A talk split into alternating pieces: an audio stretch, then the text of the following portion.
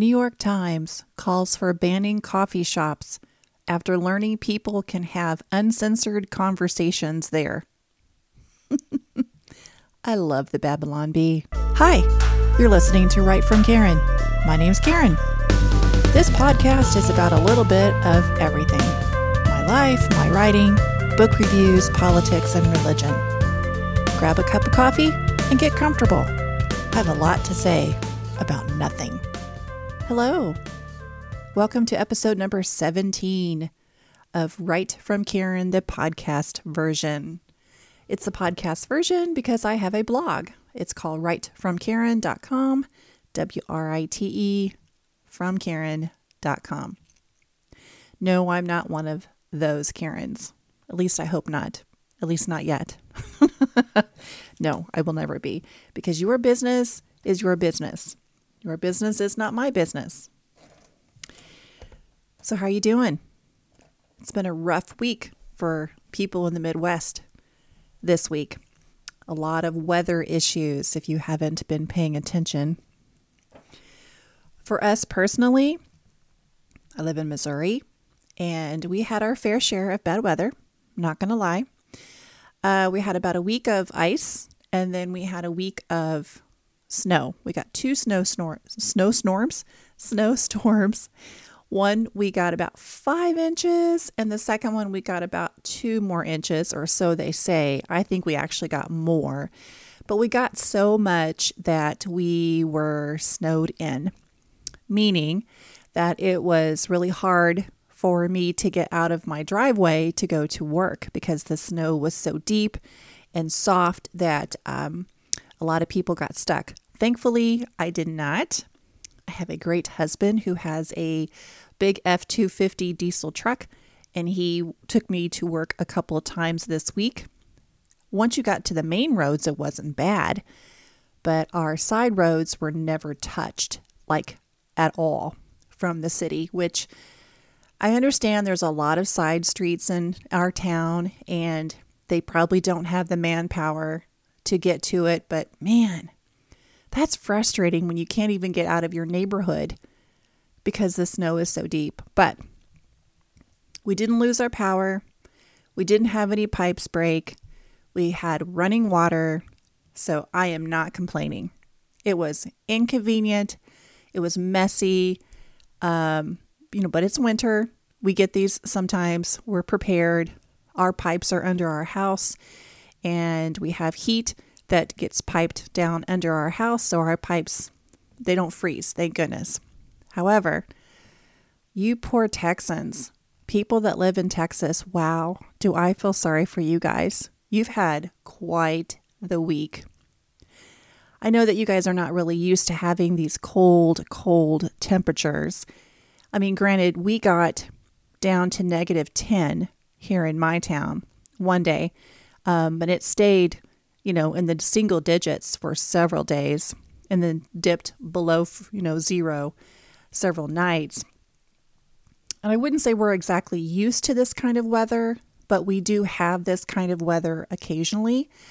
I looked it up. Last time we had negative degree temperatures was in 2014, and we did have a huge ice storm in 2007, a couple of inches actually um, built up on the power lines and we had a bunch of trees that were not trimmed back from these power lines. So when the power lines got weighted down by the ice, it would snap the tree limbs, or vice versa. The tree limbs weighed the weighed the power lines down and snapped the power lines, and we lost our electricity uh, for like 11 days straight, and it was crazy. I felt like I was living, you know, in the olden times where you spent all of your day just preparing to survive the night. So we were kind of due for a winter storm. We've had several mild winters, and uh, you know, weather is cyclical, whether you want to admit that or not, it is. And again, like I said, last time was in 2014, so we were due for another winter storm. I was not surprised to see it happen to us anyway. Um, but you know, our area, we have this kind of weather. It's not terribly unusual to experience this kind of stuff in the wintertime. So and I realize that in Texas, they don't really routinely have this kind of weather. So It sounds like a lot of the houses were not built to withstand this this kind of bitter cold. You know, pipes were were bursting in people's houses and they come home from work and water is, you know, running from their ceiling and no running water, no drinkable water, and uh, and of course no electricity in these bitter cold temperatures. I can't even imagine. A lot of people died because of the carbon monoxide poisoning from, you know, using propane tanks and heaters and things like that. So I feel sorry for you, Texas. I really do. It sounds like you've had one heck of a week, couple of weeks, really. And um, I believe that the governor declared a state of emergency for the entire um, state because so many people were suffering. And I have to say, pretty disappointed in Senator Cruz. I know that he's gotten a lot of flack from social media and from people in general for him and his family going to Cancun during all of this craziness. I understand he had tickets. I understand it's a pain in the butt to not be able to refund those tickets. So you want to use them so you don't lose the money. I get all that. I do. I understand that you want to get your family out. You know, you, you're entitled to a vacation, sir. Absolutely. You work hard. You know, get your family out. But in the same in the same breath, you're also a public official representing the people of Texas. And that was a boneheaded move, sir, to go to Cancun where it's nice and warm, sunshine, and the majority of your state is without power, without water, um, that's not cool, man. A lot of people pretty upset by this move. Um, I don't know that it warrants people standing outside his house demanding that he resign. I don't know that it warrants all this cancel culture because, you know, that's where we always go when something displeases us or offends us, which anymore that's everything. So I don't know if you should really worry about that anymore. But but um, he doesn't deserve all of the crazy hate that he's been receiving him and his family. Which, by the way, leave him and his wife or leave his wife and his kids alone. That's not cool, guys. Leave the families alone. He made a bad decision and he's apologized for it. You know, he's he knew immediately when he got on the plane it was probably not a good idea to do it. He shouldn't have done it. He's in the public eye. People are watching him. They're just waiting for him to do something stupid like this so they can pounce on him and do what they do best, which is spread hate. So, I have to say, in one of the few times I actually agree with the other side this time, it was a boneheaded move. But he's human. He was just trying to take care of his family you know, what's done is done. Let's all move on. Everybody calm down. Anyway, so what exactly went wrong with the whole Texas thing?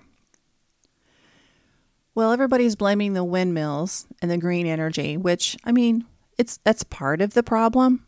It's not the problem. They do have coal, they do have natural gas, they do have solar, they do rely heavily on the windmills, but that is not the reason why they lost power. They're just not the communities in Texas, the state as a whole, they're they're just not used to these bitterly cold, crazy weather patterns that come around periodically, and they probably won't have anything like this again for who knows how many years. Whenever the last one was, probably about the same time a period for the next one. Um, but the point is, it probably will happen again at some point, and I just hope that the people of Texas are prepared for it this next time. That they take precautions, have backups, that kind of thing, so this doesn't happen in the future. It's not unprecedented like they're always claiming all these disasters to be. It just means it was surprising and they were unprepared. That's basically all it is. So, you know, I just I just hope that them as well as everybody else in the country just wakes up to the fact that this kind of stuff is going to happen. It's going to take you by surprise, just like that ice storm in 07 for us. We were not prepared. We didn't have a generator. We had no idea. We had we were not prepared in the least. We have since learned from that experience. We have to have a generator on backup. We do. We have an emergency box full of uh, food rations in case we can't make it out to the grocery store, so that we have have some food to eat. Um, you know, we're prepared for anything like that happening in the future. I hope it doesn't ever happen again. But I think that's an unrealistic and idealistic attitude to have about something that you have zero control over. And I don't care what anybody says, human beings do not have any control over the weather, any climate change. They just don't. Humans, in the grand scheme of things, are just ants. We're insignificant. We have no power whatsoever. We like to think we do, but we don't. All we can do is be prepared for the unexpected. And that's what I hope everybody gets out of this experience in Texas. Just be prepared. I don't know if you've seen this viral video that's been going around of Trump's lawyer, his defense attorney, uh, kind of sparring with a CBS News reporter. I use that term loosely uh, who basically tries to argue with him that, you know, hey, the evidence that was presented in, in Trump's impeachment trial, there was just a small amount, just insignificant, really, just a few things that were doctored. I don't see what the big deal is. Why are you getting so upset?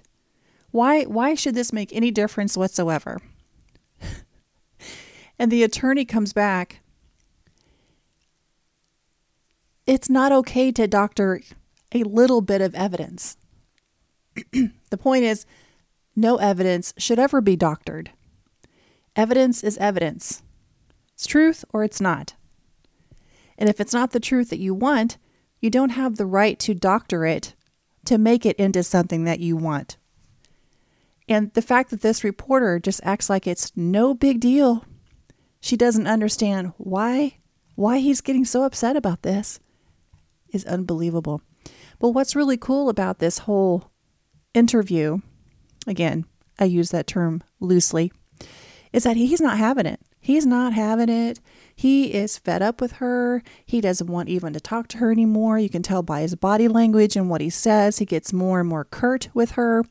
Till the very end, he just gets so disgusted, he's done. He just takes his microphone off and says, You know, it's just, you guys are not interested in the truth. I'm done. And he takes his microphone off and walks away. And her facial expression is so funny like, oh, oh, oh, I see. Well, I see you're taking your microphone off now. So, yeah, interview is over. Anyway, it was very satisfying to watch someone actually stand up to the media and, you know, let them know, dude, you're not going to bully me. You're not going to try to trick me into saying something, you know, that's, you know, the next sound bite.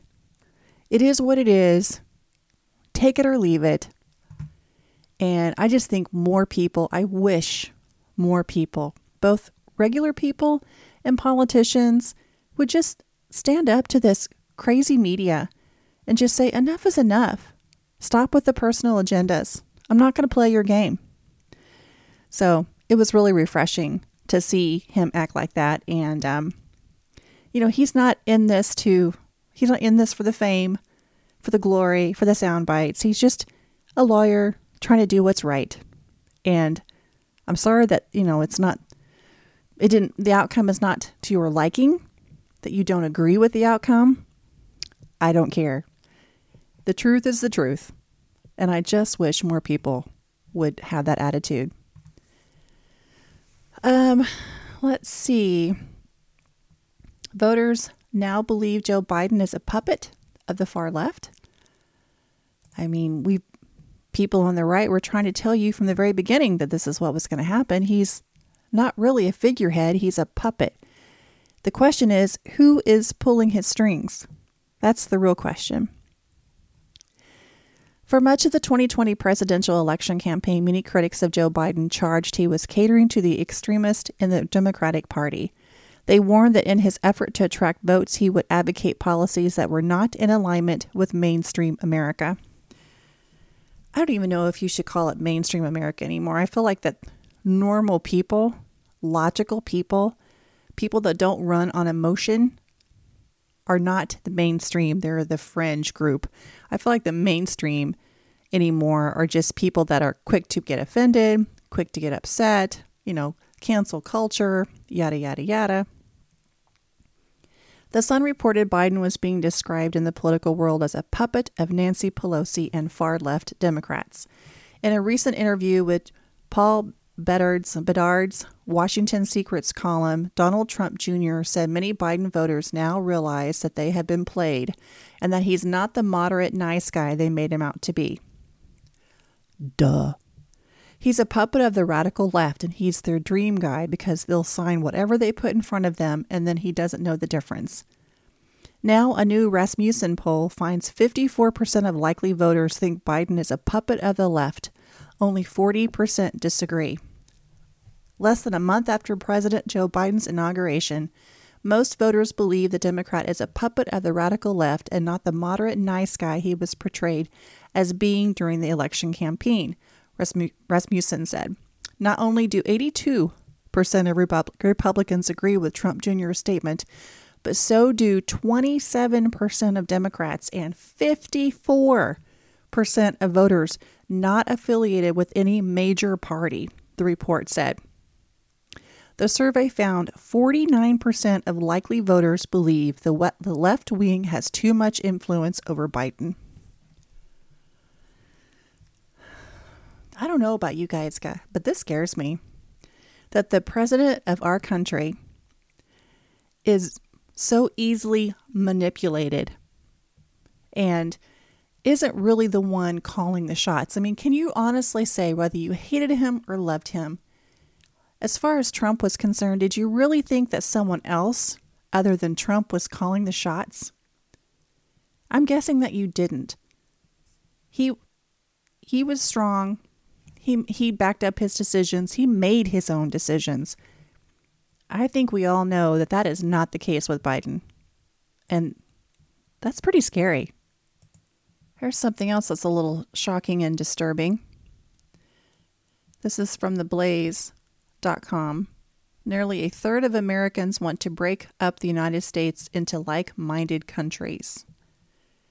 The divide between Americans seemed, seems to be widening in recent years, and the political chasm doesn't appear to be narrowing anytime soon. The major partisan divide in the country has gotten to the point that many Americans have contemplated a national divorce because they believe there are far too many ideological differences to bridge the line of demarcation. An eye opening poll found that a shocking percentage of Americans are in favor of the dissolution of the United States.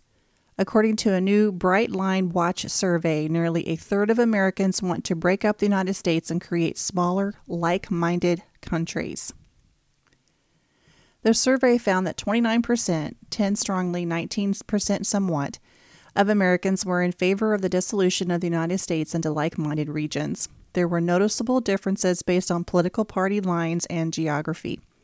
Surprisingly, 37% of independents were most inclined for the country to go its separate ways.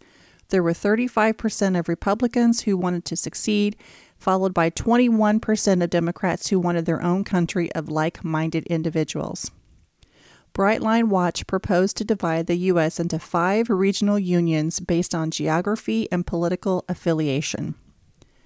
The Pacific is California, Washington, Oregon, Hawaii, and Alaska. Mountain, Idaho, Montana, Wyoming, Utah, Colorado, Nevada, Arizona, and New Mexico. South region, Texas, Oklahoma, Arkansas, Louisiana, Mississippi, Alabama, Georgia, Florida, South Carolina, North Carolina, Virginia, Kentucky, and Tennessee. Heartland, Michigan, Ohio, West Virginia, Illinois, and Indiana. Minnesota, Wisconsin, Iowa, Missouri, North Dakota, South Dakota, Kansas, and Nebraska. and the Northeast section Maine, New Hampshire, Vermont, Massachusetts, Rhode Island, Connecticut, New York, New Jersey, Pennsylvania, Maryland, Delaware, and the District of Columbia. While respondents when respondents were asked how likely they would be to support joining these hypothetical regional unions, 33% of the South and the Pacific said they would. There were 50% of Republicans in the Red South region who were ready to create their own nation, and there were 41% of Democrats in the Blue Pacific Union who wanted to separate from the rest of the country. Is that really a good idea? I mean, I guess it's on the surface, it sounds like, yeah, fine, whatever. We're going to go our own way. You go your own way, and everybody will be happy. But will they? I think it's sad that we're even having this conversation to break up the United States into sections. And is it really wise to hang out with a bunch of like minded people? I feel like dissenting voices are necessary to keep groups of people from taking control. Um, dissenting voices would help, you know, with the checks and balances of any radical, crazy ideas people might come up with. I mean, you need that voice to say, whoa, whoa, whoa, hold up. Did you consider A, B, and C? Instead of just like, yeah, let's do it. I'm behind you all the way. I don't know. I think it's so sad that we're having this conversation. And I don't know about you all, but that's definitely not the definition of unity, which is what Biden and Harris proposally or supposedly are backing,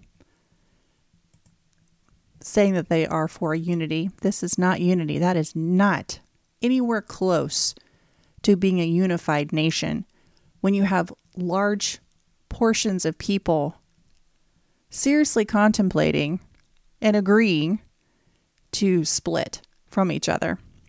How would that work exactly? It's almost like the Hunger Games situation where you've got the country divided into regions that war with each other and you don't dare cross boundaries, you know, without consequences. I don't know. I think it's a sad commentary of our nation as a whole that we're even talking about something like that. Something else that caught my attention this week was I watched a, um, an interview between Candace Owens and Jackie Deason on YouTube through the PragerU channel. And for those of you that don't know who Candace Owens is, she is she is fantastic. I love her. I have a girl crush on her, which is weird because she's young enough to be my daughter.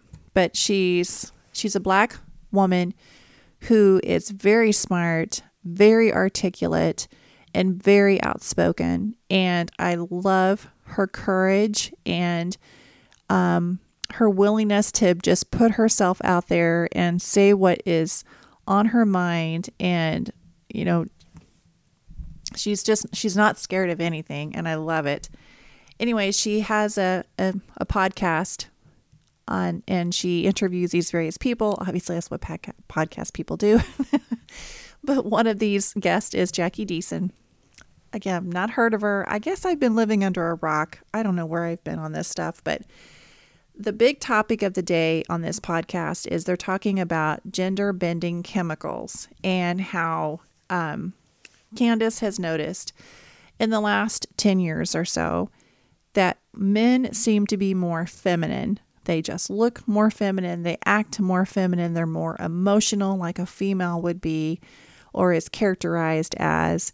And she's wondering what the heck's going on.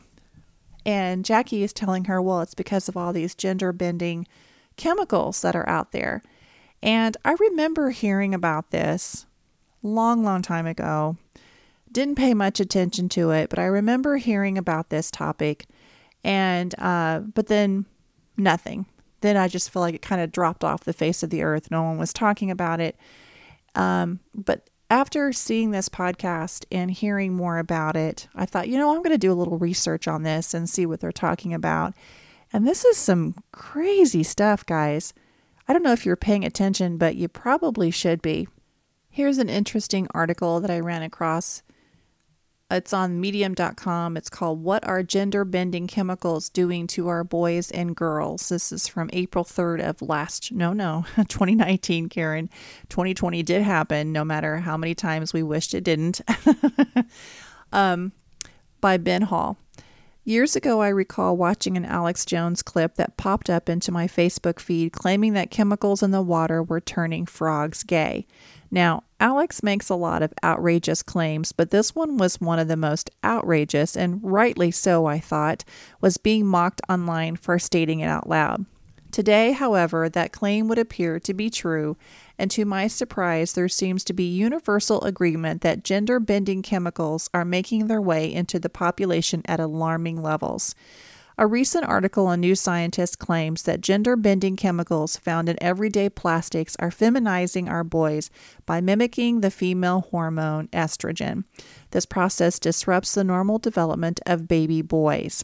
The incriminating findings came from a study of 85 baby boys born to women exposed to everyday levels of phthalates during pregnancy. It was carried out by Shanna Swan at the University of Rochester School of Medicine and Dentistry, New York, U.S., and colleagues. Another study from the University of Exeter found that 86% of teens in the UK had gender bending chemicals in their urine. 86%, guys. Wow. Data demonstrates blood and urine samples from children and adolescents contain toxic chemicals, including edrocan, Edrocan disrupting BPA, which increase their risk of heart disease, obesity, asthma, and reproductive problems. Endocrine disrupting chemicals compete with nat- natural hormones by mimicking or partially mimicking hormones produced to produce overstimulation or interfere or block the way hormones are made or controlled. Independent studies demonstrate negative effects of BPA and other toxins in the body, but governmental agencies and manufacturers appear unwilling to protect your health. One possible reason for the continued use of BPA is huge profits. The market of BPA was $13 billion in 2013 and estimated to grow to 20 billion by 2020. So, big business, once again, Screw the little guys, screw people's health as long as they make the money. But it goes well beyond BPA and plastics. A new report warns that gender bending chemicals are also found in food, cosmetics, and cleaning products, which put unborn babies at particular risk.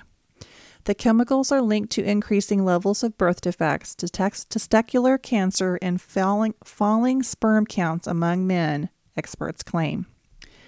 Uh, Professor Richard Sharpe, one of Britain's leading reproductive biologists, said that the chemicals block the action of the male sex hormone testosterone or mimic the female sex hormone estrogen. Women trying for her baby have been warned to f- avoid them. His report looked at studies into birth defects of boys' genitals, low sperm counts, and testicular cancer. Such problems are collectively referred to as testicular dysgenesis syndrome, or TDS. Some of the experiments show that the chemicals work in combination, causing problems at doses, doses where the individual chemicals should be harmless. The latest figures suggest that one in six men in Britain has a low sperm count and will struggle to father a child. Wow. Doctors are also worried by rising levels of birth defects, with 7% of British boys born with partially descended testes and 7 in 1,000 with malformed genitals. The number of t- testicular cancer uh, cases among men in their 20s and 30s has been doubling every 25 years. Wow, that's cancer. Professor Sharpe said that TDS takes root in the period between the 8th and 12th week of pregnancy.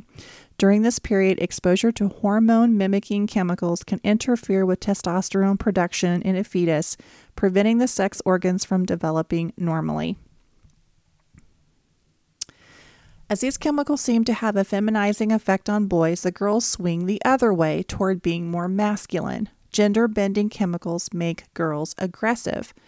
A new study warns that exposing unborn baby girls to a chemical found in everyday plastics could cause behavioral and emotional problems later in life.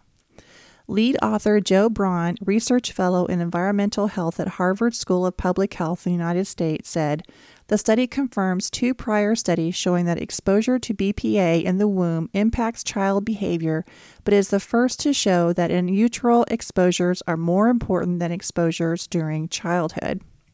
For adjusting for possible contributing factors, the high BPA concentrations were associated with more hyperactive, aggressive, anxious, and depressed behavior and poor emotional control in the girls. This relationship was not seen in the boys. It would appear that Alex was right, and the gender bending chemicals theory is in fact true. Scary.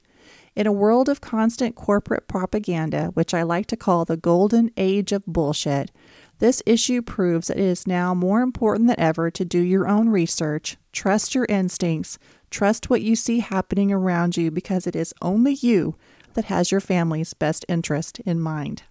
Wow, that's some pretty serious stuff. So curious, I went to the uh, FDA website to find out a little bit more about these phthalates. What are phthalates?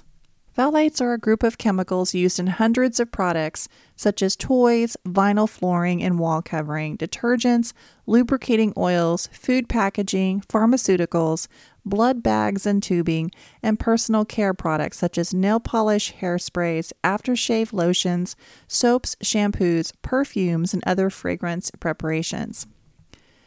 Um, phthalates and human health. It's not clear what effect, if any, phthalates have on human health. An expert panel convened from 1998 to 2000 by the National Toxicology Program, or NTP, part of the National Institute for Environmental Safety and Health, concluded that reproductive risks from exposure to phthalates were minimal to neg- negligible in most cases. The Centers for Disease Control and Prevention released a report on March 21, 2001, titled National Report on Human Exposure to Environmental Chemicals. The report described a survey of a small segment of the U.S. population for environmental chemicals in urine. One group of chemicals surveyed was phthalates. However, the CDC survey was not intended to make an association between the presence of environmental chemicals in human urine and disease, but rather to learn more about the extent of human exposure to industrial chemicals. Uh, what we know about infant exposure to phthalates. Infants, like all consumers, are exposed daily to phthalates from a number of sources, including air, drugs, food, plastics, water, and cosmetics. The American Academy of Pediatrics has published an article stating that infants exposed to infant care products, specifically baby shampoos, baby lotions, and baby powder, showed increased levels of phthalate metabolases in their urine. So it sounds to me like the FDA is basically poo pooing it. Like, okay, well, yeah, there's maybe some effect, but not a whole lot, and I definitely wouldn't be freaked out about it. Now, this was dated August 24th of 2020. Um, but then there's an article in today's New York Post titled Why More Men Are Suffering from Infertility Than Ever Before. Um, sperm counts in Western countries have dropped by more than 50% since the 1970s. At the same time, men's problems with conceiving are going up. Erectile dysfunction is increasing, and testosterone levels are declining by 1% each year. The current state of reproductive affairs can't continue much longer without threatening human survival, warns Mount Sinai fertility scientist Dr. Shanna Swan in her book Countdown. It's a global existential crisis. Dr. Swan should know she's been researching fertility for 30 years. She studied a miscarriage boom in Santa Clara, California in the 1980s, which she eventually linked to toxic waste dumped into the drinking water by a local semiconductor plant. She moved on to sperm rates in 1997, and they've been her canary in a coal mine scenario since. In, in 2017, she sounded the alarm with a meta analysis of 40,000 men that showed that sperm count fell a whopping 59% from 1973 and 2011 we are already seeing the effects. Worldwide fertility has dropped by 50% between 1960 and 2015. The United States has a total birth rate that is 16% below what it needs to replace itself. Though there are obvious factors at play, couples are conceiving later and opting to have smaller families. Swan argues that the issues run deeper than personal choice. It's no wonder then that the, the assisted reproductive technology market is worth about 21 billion and is projected to increase by 10% annually until 2025. Still, fertility issues have been focused on women for too long. If women can't want to have a baby, they are often told, clean up your act, Swan writes, but it's probably more important for men to do so. Normal sperm count ranges from 15 million sperm per milliliter to 200 million per milliliter. Though the World Health Organization deems a rate below 15 million as low, Swan argues that anything below 40 million creates challenges for reproduction. Today, the, ma- the average male is nearing that number at 41.7 million sperm per milliliter.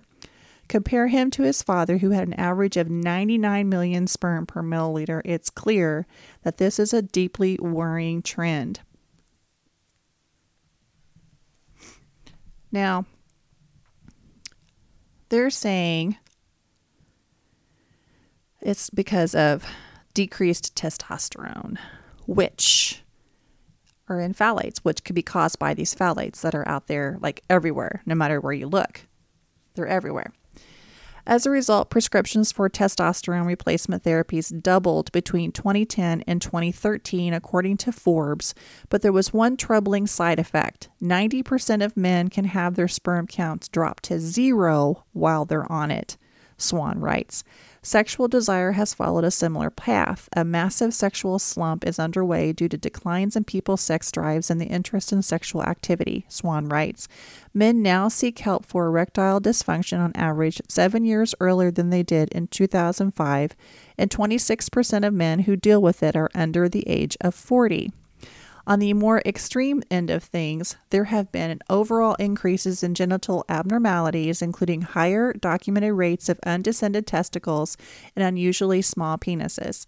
These issues have been mirrored in the animal kingdom. Baltic gray seals have reduced reproductive abilities, polar bears have smaller genitals and lower than average testosterone levels, and alligators, panthers, and minks have all shown increases in reproductive and genital abnormalities. So, what's going on? Many of us simply eat too many things that are not good for us move too little, drink too much alcohol, and engage in habits that are actively hindering our reproductive abilities, Swan writes. But other things are out of our control. Swan points to the plastics and chemicals in our immediate environments, compounds that disrupt the hormonal systems of both men and women and make it harder to reproduce. For example, she cites phthalates, near ubic- um, ubiquitous chemicals that make plastic more flexible and cosmetics and beauty products better able to absorb scent. These chemicals have been linked to the decreased production of hormones like testosterone and male reproductive outcomes, according to a 2018 review of research. Flame retardants found in mattresses and foam furniture also seem to alter the same hormones that cause infertility in men, according to a 2016 study in the Reproductive Toxicology Journal.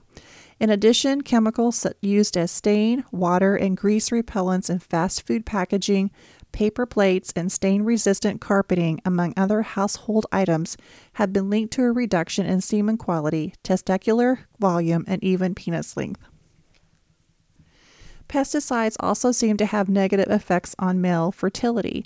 One herbicide in particular used to prevent certain weeds from growing in corn and sugarcane on lawns and golf courses has been linked with lower sperm quality. Infertility doesn't just alter a man's ability to make children, it also increases his mortality risk. Infertile men die younger than their infertile peers, according to a Stanford University study. Men with sperm concentration lower than 15 milli- million per milliliter had a 50% chance greater chance of being hospitalized for any medical reason at all, and poor fertility has been linked with higher rates of diabetes, heart disease, and cancers. But there are some things we can do to help tip the scales. They go on to write that obviously quit smoking, cut down on drinking, maintain a healthy weight. Um, yes, of course. Um, men who cycle regularly for 90 minutes or more per week uh, probably shouldn't.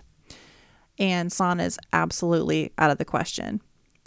Binge watching TV or just sitting for too long is also a big no no. Cut down on your stress, which, I mean, duh.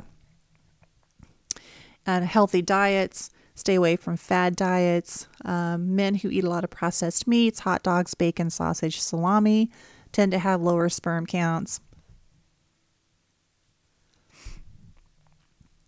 Um, so on and so forth. So, to me,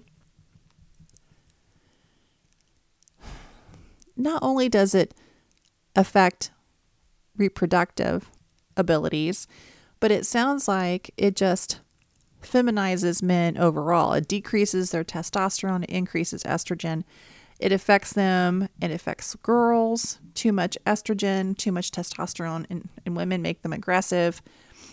Um, so, why don't we go to the source? Why don't we go to Congress and say, hey, maybe we need to stop making so many products with these phthalates in them?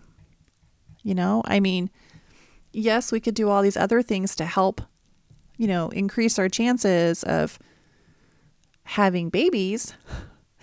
But I think these phthalates are are huge um, component to you know um, feminizing men basically, and that also to me leads to the bigger question.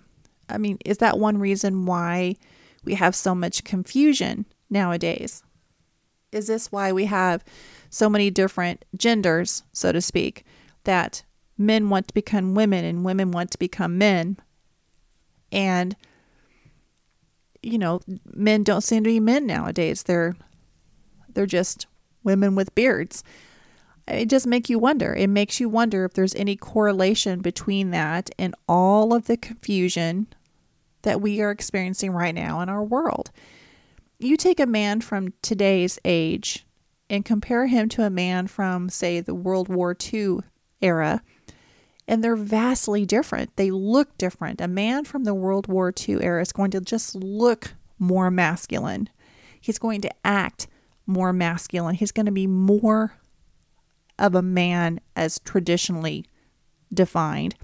Whereas today's man just looks more feminine. He's not as maybe bulky body wise compared to a man from World War II. He just has those more soft feminine features, um, his his emotional health may not be as I don't know strong, resilient.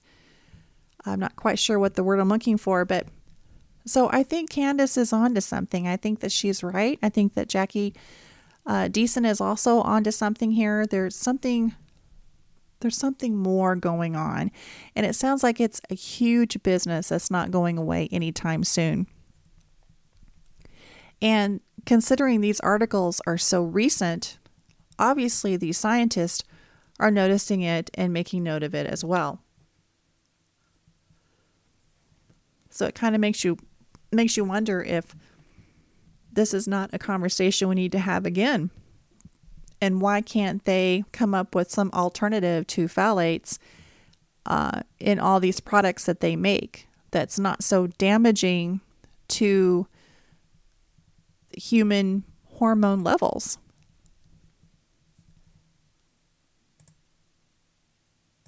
Anyway, I found all of this just hugely interesting and eye opening, and I encourage you to look more into this and to start paying more attention to the ingredients in this crap that we're buying. I never thought to look at the ingredients to like on a like a vinyl shower curtain or any of these other plastics that you just take for granted or these cleaning solutions. Um, I never even thought about hairspray having any of this stuff in it because whenever you think about looking at ingredients of something, you're always just assuming it's something, you know, food wise, never product wise.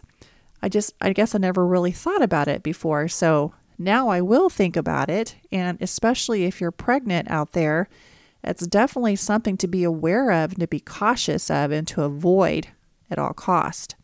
Okay.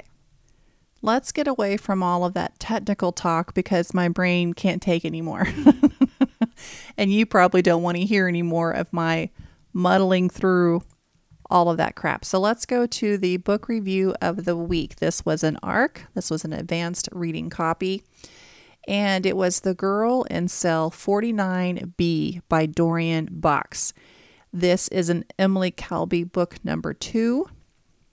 And um, let's go through the, the blurb and then I'll read you my book report, basically, my book review that I'm getting ready to post on my blog, writefromkaren.com. That's W R I T E from Karen.com.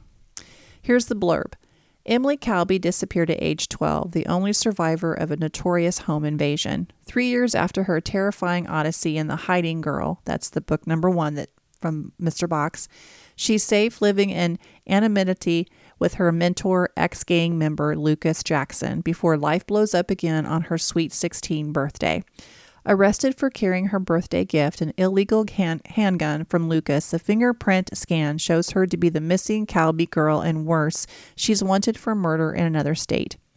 Extradited from to a corrupt juvenile prison in the middle of nowhere, Emily struggles to adjust to a new code of survival while battling a vindictive prosecutor willing to resort to any means to convict her. As the law thwarts her every move, she begins to appreciate its awesome power.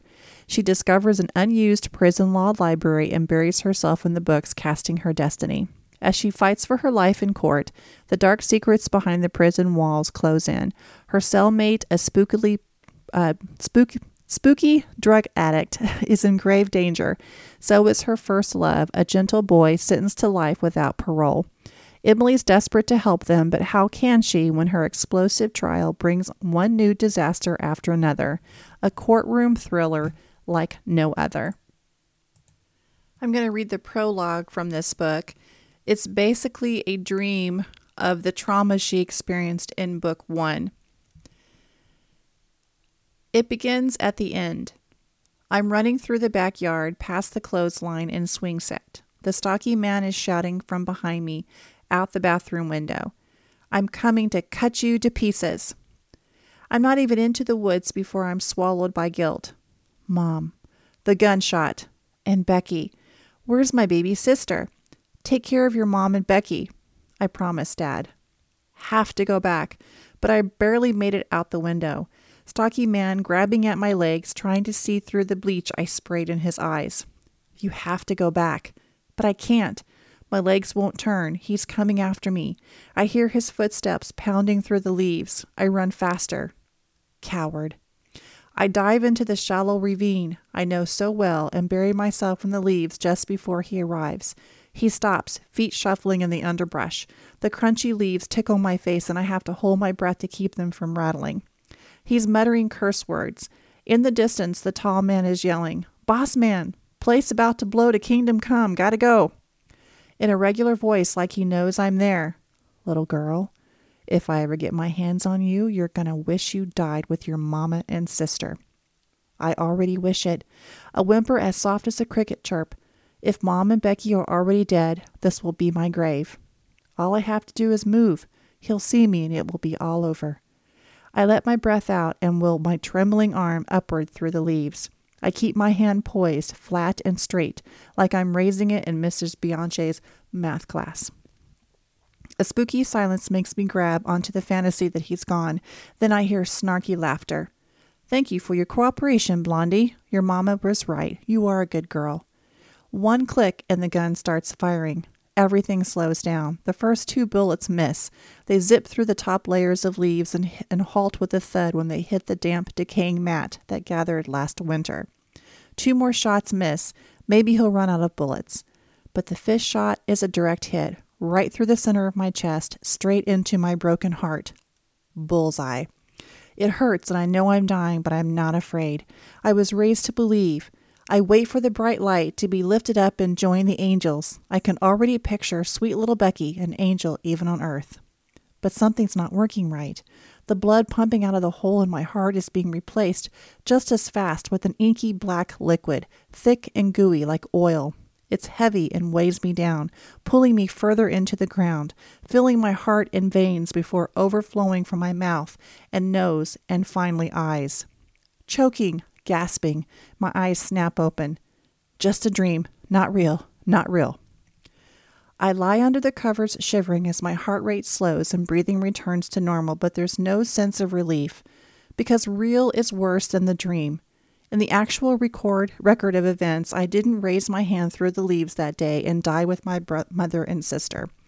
I stayed frozen as a log until the stocky man left, committing a sin I can never forgive. I lived.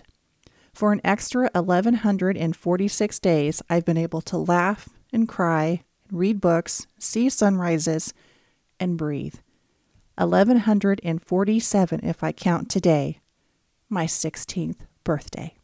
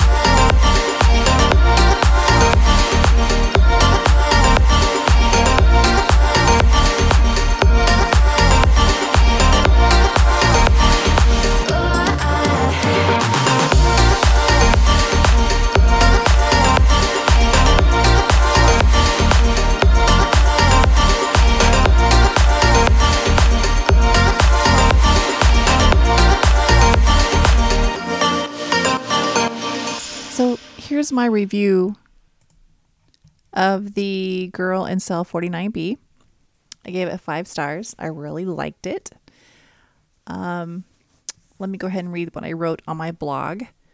This is the second book in Emily Calby's story, though it's easily a standalone book. I did not read the first book, and though I do wonder why the men who raped and killed her mother and sister targeted her family specifically, was it random, or where her father is, and if the men who did this heinous crime are still alive or still looking for her, and why. Box does a good job of bringing me up to date with Emily's backstory without giving away too many details. In other words, I'm curious enough to want to go back and read book one. Emily has survivor's guilt over the death of her mother and sister. She ran away but feels like she should have stayed to try and help her family, only she knows realistically she likely would have died as well. In a lot of ways, she wishes she had. As a result of this horrific experience, she has PTSD from the event and she has trouble controlling her anger at times. Lucas is a gang member and professional forger who takes her under his wing. In a lot of ways, he saved Emily's life by extending her kindness and guidance when she needed it the most. Lucas's girlfriend or wife is a boxer and teaches Emily how to fight and defend herself. Emily channels her rage and aggression into working out, and her body is toned and tough. Because Emily is hiding and because she is trying to put some distance between her new life and her old life, she goes by Alex Alice Black. Lucas forges documents for her and Emily and and for her and Emily is Alice for 3 years. She is now 16 years old. Emily is a walking ju- juxtaposition. She's tough and will not shy from trouble if she sees someone getting bullied or hurt, and yet she has a big heart and a lot of compassion. These are unusual traits to package into one character, but I think Box does a good job of melting these characteristics into a likable character. And that's just it. I really don't want to like Emily. She's a badass that has killed people. True, the circumstances she killed people were due to self defense. Still, she killed them. She graduates from self defense to murder, and that's the gray line that Emily struggles with. In a lot of ways, her character reminds me of Dexter from the TV show Dexter. In essence, if you haven't seen Dexter, he's a man who has homicidal tendencies. He knows this and recognizes this, and yet he can't stop himself from killing people. So he channels this disorder into good. He only kills murderers, people who have gotten away with murder and are free to terrorize society. Only there's a twist. He's also a blood splatter expert who works with the police. This juxtaposition is interesting and disturbing.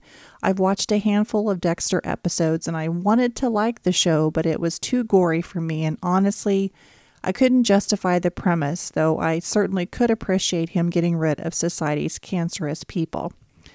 Emily is a bit like Dexter in that she channels her aggression and anger into people who are scum, bad people. I don't know if anyone can justify murder, even if it's for the good of society, but I can certainly understand it, if not exactly condone it. As a result, I have mixed feelings about Emily. She starts the story out being super aggressive, but once she's caught and recognized as the girl who escaped the tragedy of her youth, no one knew what happened to her. She just disappeared and was thrown in juvenile jail. She softens almost to the point where I'm left wondering is this even the same girl?